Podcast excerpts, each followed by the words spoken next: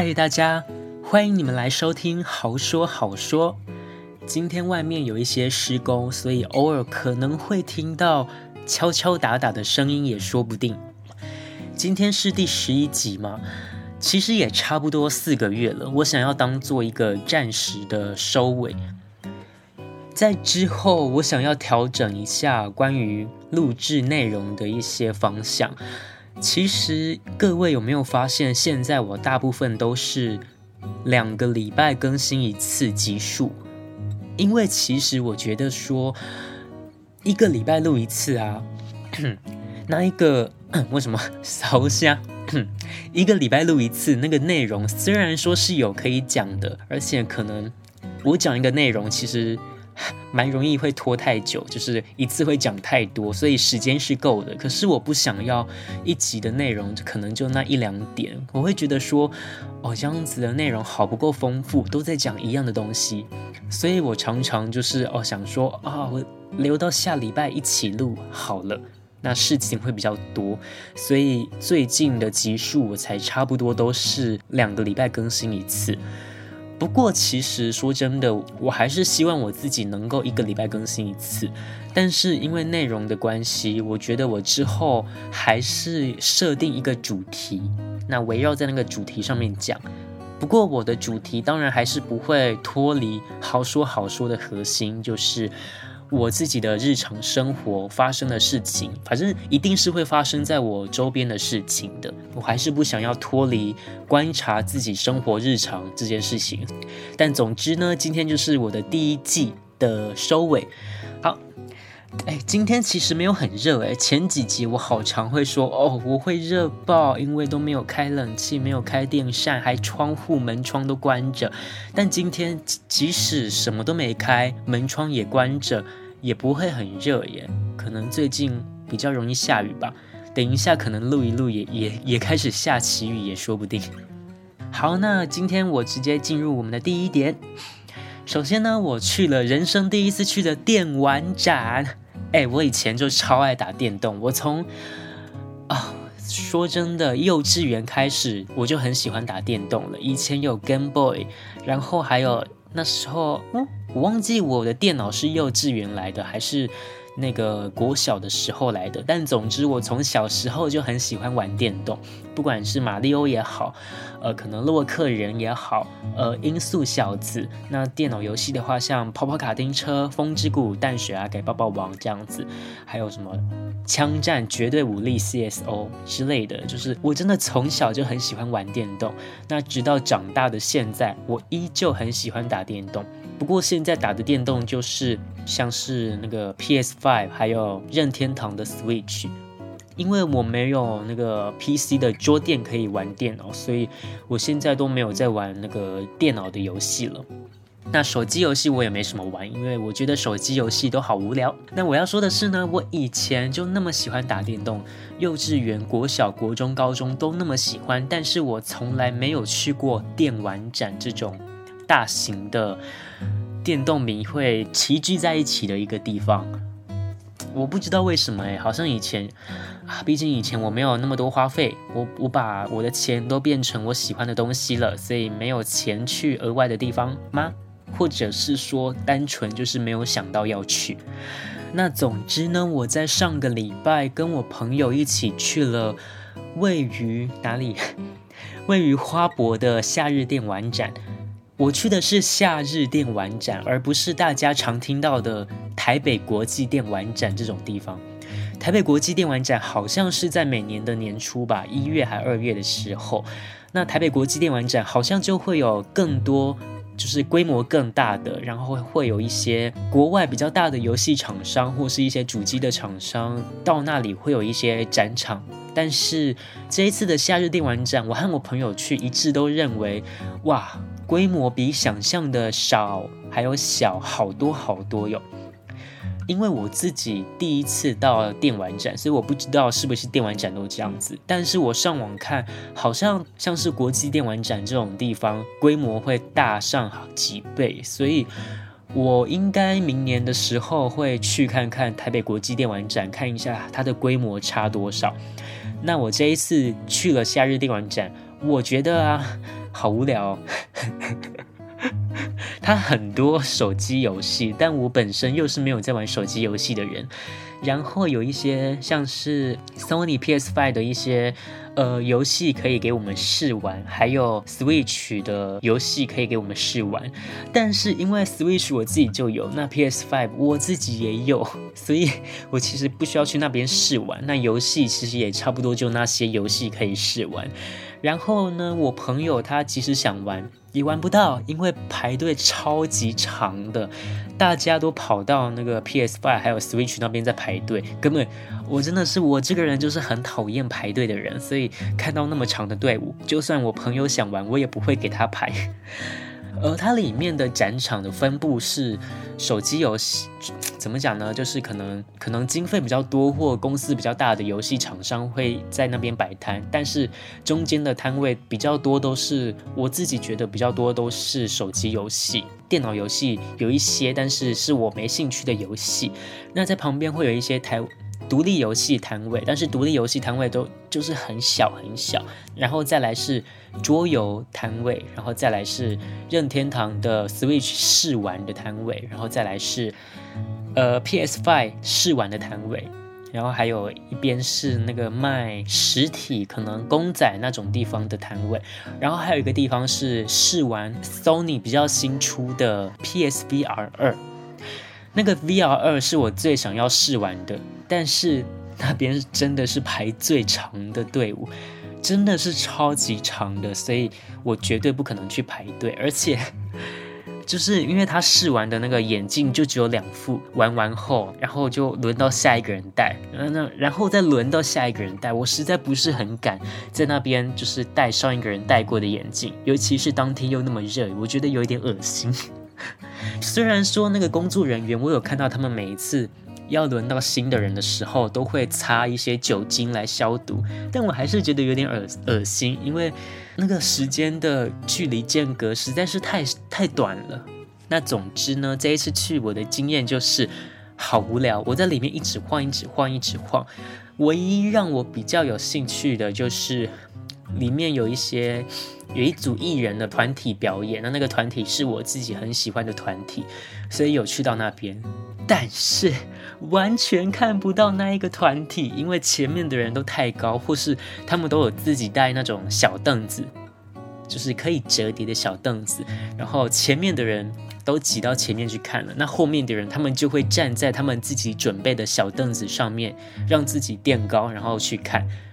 所以变成我们后面比较晚来的，完全看不到舞台上的表演，就只能听那个音响出来他们在唱歌的声音啊！我实在是，其实我会去那个夏日电玩展，有一个可能会有七八十趴的因素是为了看那个团体去的啊。不过再怎么样，还是有有看到一些人啦，就是还算是值得划算。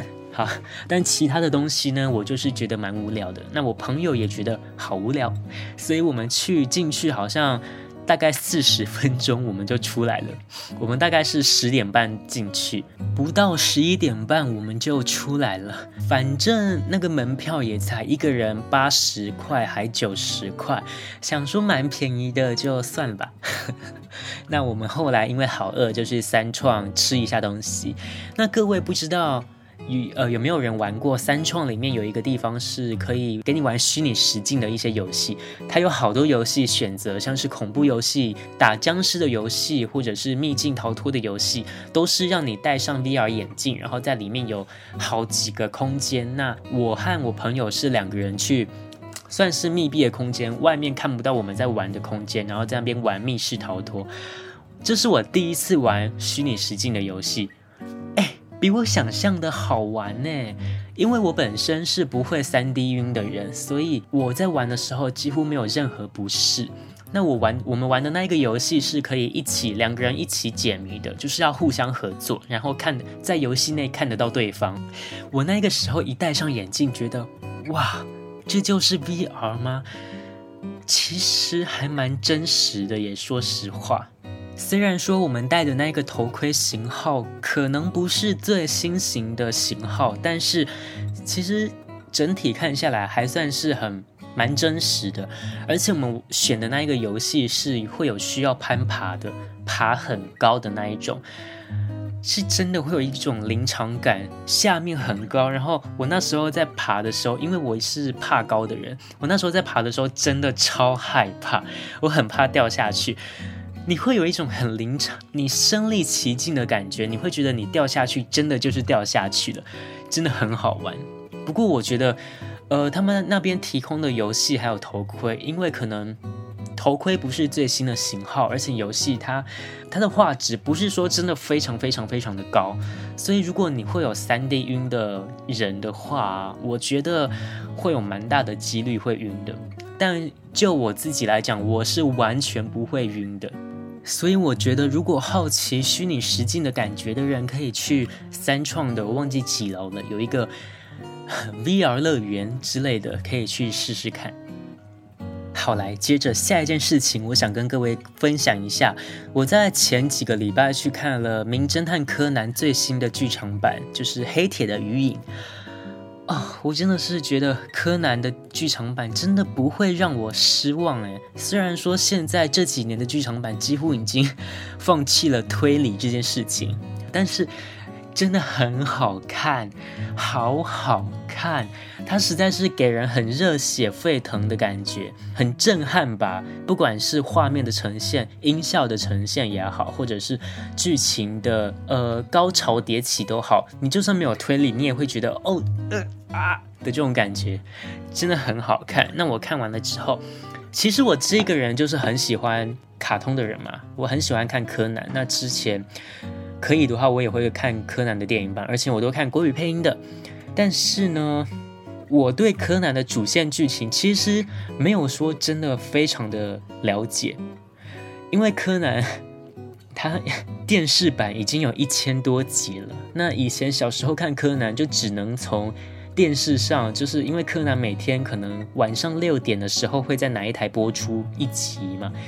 那我可能就是看到的时候会看一下，所以我知道柯南里面有什么角色、什么人物，但我不知道他们彼此之间的关系，像是呃充实卯这位先生、安室透这位先生，或者是灰原，或者是可能灰原跟谁有什么关系，或者谁跟谁又有什么关系，谁跟谁又有什么爱恨纠葛的这种关系。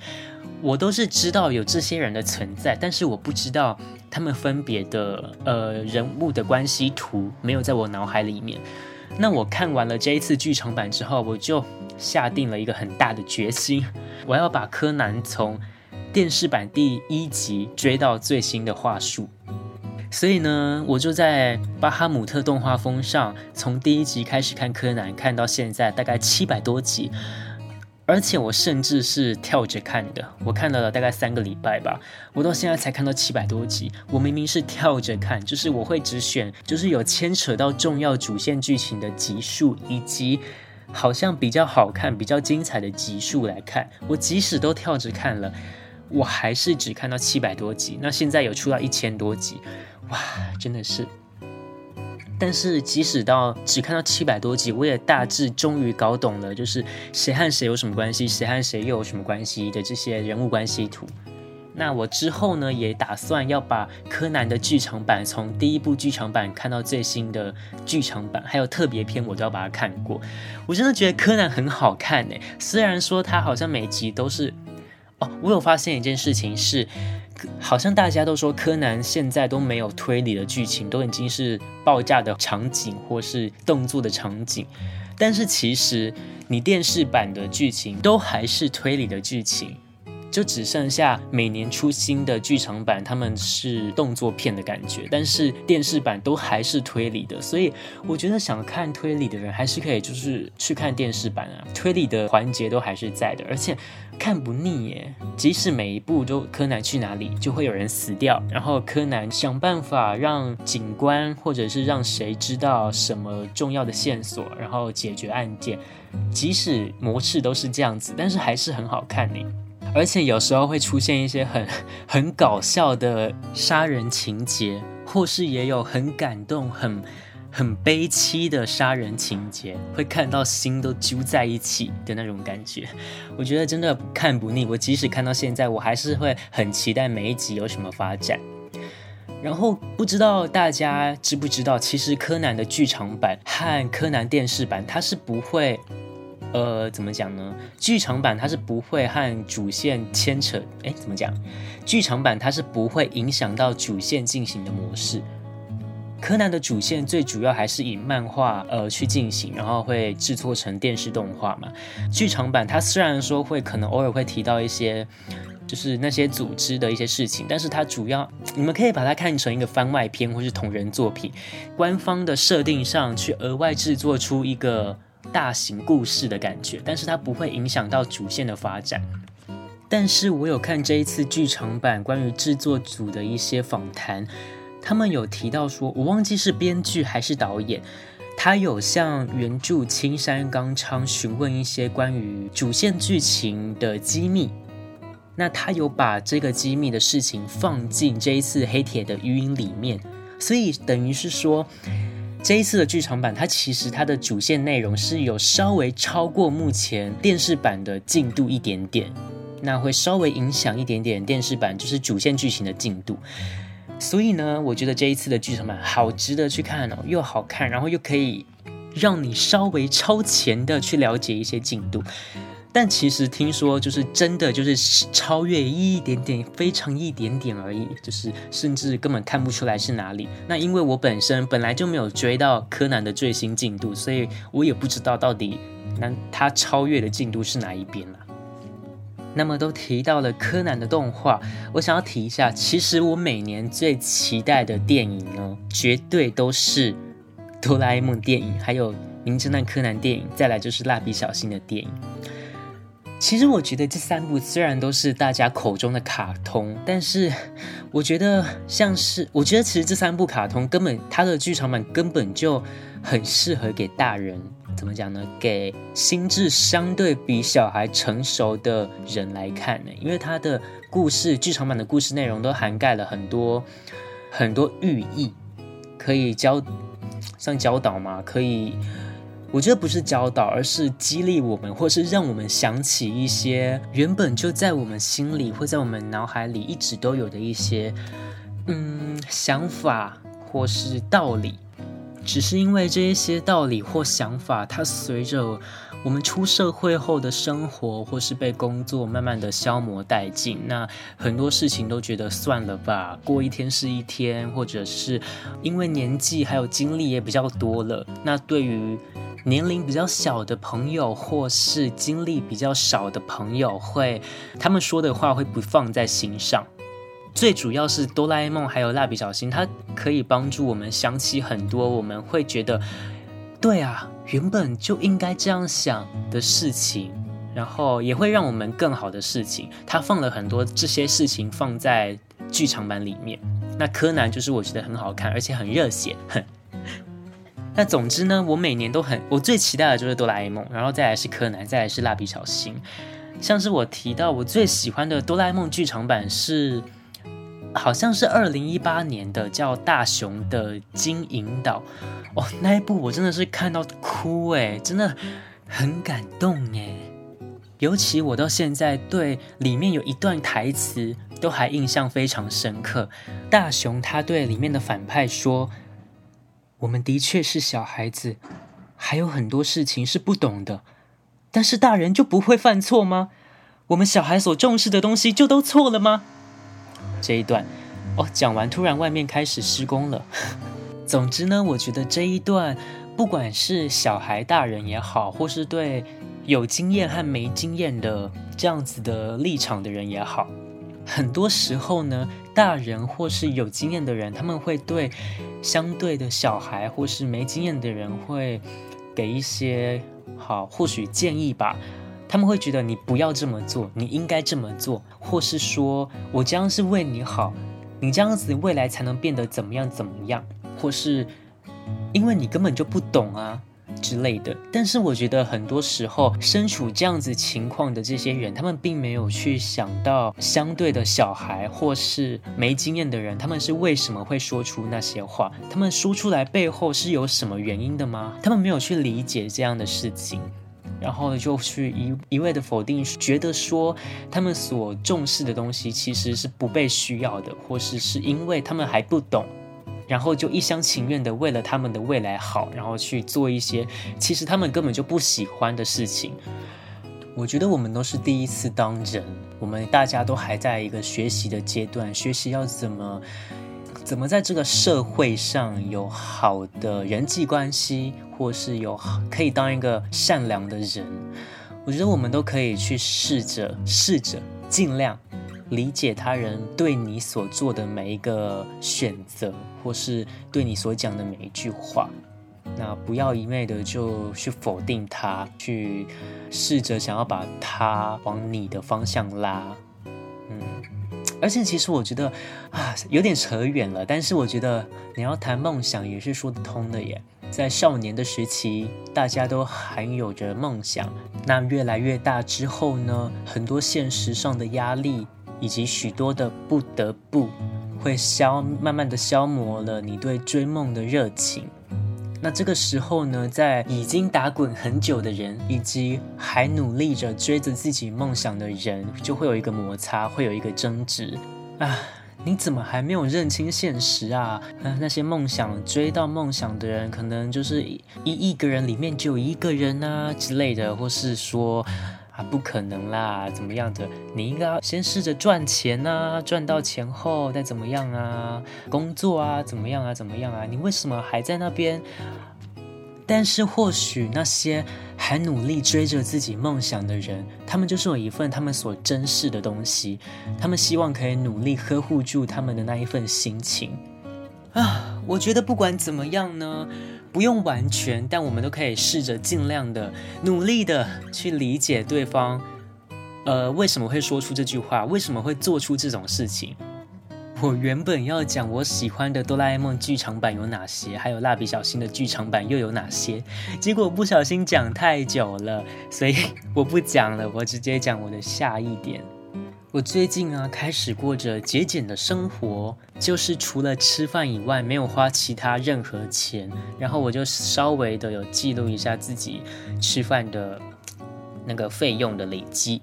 哇哦！虽然说很常听到大家说在台北生活多贵多贵，但是因为我之前一直都没有记录下来，所以我这一次就是好好的稍微的记录一下。那因为我就只有吃饭嘛，所以就很好记。我都吃外食，结果，哇哦，在台北生活，光是外食真的好贵耶！呃，你要说贵吗？其实也没有到真的很贵，但是 也是不少呢。呃，我目前我每一餐我只吃中餐和晚餐，那我我其实是有尽量买便宜又有饱足感的东西，但总之呢，我一定会买我吃得饱的分量，因为我不想要吃宵夜。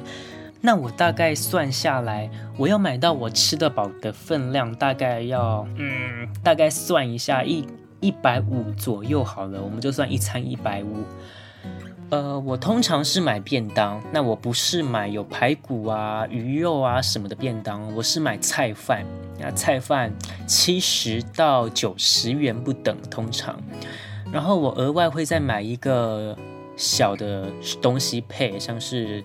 葱抓饼，不然就可能盐酥鸡，或者是反正就是小的东西，然后相对便宜一点点的来做跟便当做搭配。因为如果我没有买，我是绝对吃不饱，然后会想要吃宵夜的，也浪费钱，那也相对的不健康，所以就想说，那我一次不如就吃饱一点，所以就是菜饭便当，然后再搭配一个小的东西，再搭配一杯饮料，大概就一餐一百五十块。那我会中午一餐嘛，晚餐一餐嘛，所以一天就是三百块。那这样子七天算下来也就两千一了耶，超贵的。那当然偶尔会比较便宜，可能偶尔就只买一个七十块的菜饭便当，那没有买喝的，没有买葱抓饼，就可能就七十块。但是就是不等啦，七十到一百五不等这样子，是我当天饥饿的程度。可是通常我要吃到饱的话。然后晚上是不会饿的话，就是要一百二十到一百五十之间。那你看这样子两个礼拜，我刚刚说多少钱啊？一天多少钱？一天三百块，然后乘以两个礼拜十四天，要四千二哎，四千二哎。那如果一天三百块乘以算三十天的话，九千块耶，好贵哦！而且如果有时候吃早餐的话又不止了，而且我不可能真的每天都只吃便当啊，就是好油哦。我其实没有办法每天都吃一样的东西，我会觉得如果那个东西很油腻的话，我实在是受不了。但我就是这一两个礼拜我就节俭一点，然后计算一下我吃东西的价钱，可以吃得饱的价钱，实在是发现在台北生活好贵哦。其实我蛮喜欢自己煮的，然后会准备隔天的便当。但是我夏天 在我现在这个家，我是绝对不会开火，因为厨房实在是太脏了，然后可能会引来一些蟑螂，或是太多的那叫什么果蝇，然后会有蛆，然后会有老鼠，所以我实在是不喜欢在夏天煮东西，那又太热了，所以我冬天通常会煮东西，然后会带便当。我夏天绝对不会煮。除非我搬家，然后那个厨房很干净，不然的话我是绝对不会煮。因为我们现在这个家，它的屋龄比较比较久了，所以整个环境相对的比较传统一点。好，我要赶快离开我这个节俭的时候，赶快记录完，然后大吃大喝。哎，我这个人是很喜欢吃美食的，很喜欢吃东西的。我不喜欢每天都只吃一样的东西，我会受不了。而且我现在才二十三岁耶，至少可以在还可以好好吃喝玩乐的时候好好吃一下吧，对吧？至少二十五岁以后再好好的节制一下，应该不算迟吧？我现在才二十三岁耶，还有一年半才二十五岁。好，那接下来我想跟各位分享最后一件事情是。Yuki 徐怀钰，他竟然终于哇，又在小巨蛋开演唱会了！我实在是我看到消息的时候，我真的感动到不行哎！我非常非常非常喜欢徐怀钰，虽然说他出道爆红的年龄是我才一两岁的时候，但是。我真的是从小就一直听他的歌，不管是我是女生还是有怪兽、纷飞温习什么什么的，我真的从小就听，我好喜欢他的声音，还有他的咬字，以及他的音乐，我都好喜欢。所以他像是这阵子有前阵子有在浪《乘风破浪二零二三》节目，我也是每一期 每一期都有在追。那其实一开始我看到徐怀钰他在那个节目被批评，我是我真的好难过，好希望他赶快离开那个节目。但是后来我觉得他的状态越来越好，越来越稳定，而且最后还呈现出一个非常漂亮、非常完美的舞台。我真的看到的时候，我真的是眼眶泛泪，所以。我希望我一定要看到徐怀钰的演唱会。我这个人从来没有看过任何，好，我就是没有看过任何演唱会，所以希望徐怀钰可以成为我第一个正式看演唱会的演唱会舞台。最近我想要看的东西，就是要买票的东西，真的好多哟，像是前阵子的柯南剧场版，那接下来又有哆啦 A 梦电影版，接下来又有蜡笔小新电影版。诶，各位知道蜡笔小新最新的电影版是 3D 的吗？超级可爱的那种 3D，不会很突兀的那一种。我觉得甚至比哆啦 A 梦 Stand by Me 那一个 3D 电影还要更可爱、更好看。好，所以蜡笔小新电影版我也会去看。然后徐怀钰的小巨蛋演唱会好贵。然后呢，之后呢，在今七月的月底，因为我有一个喜欢的团体，他们要办一个比较特别的演唱会，就是 AKB48 Team TP，他们会有一个一期生演唱会。嗯，不知道各位有没有听过？如果你们好奇，自己去查一下什么是一期生，什么是 AKB48，什么是 Team TP。但总之，他们是台湾的一个团体，那我很喜欢他们。今年的月底是他们一个。超级重要的演唱会，所以我一定要看，而且我甚至只是要买线上线上收看的票，但即使是线上收看的票也好贵，也要一千多块。OK，那以上就是我这一次想要跟各位分享的我几个点。今天呢，第十一集是最后一集，好说好说哦，第一季好说好说的最后一集。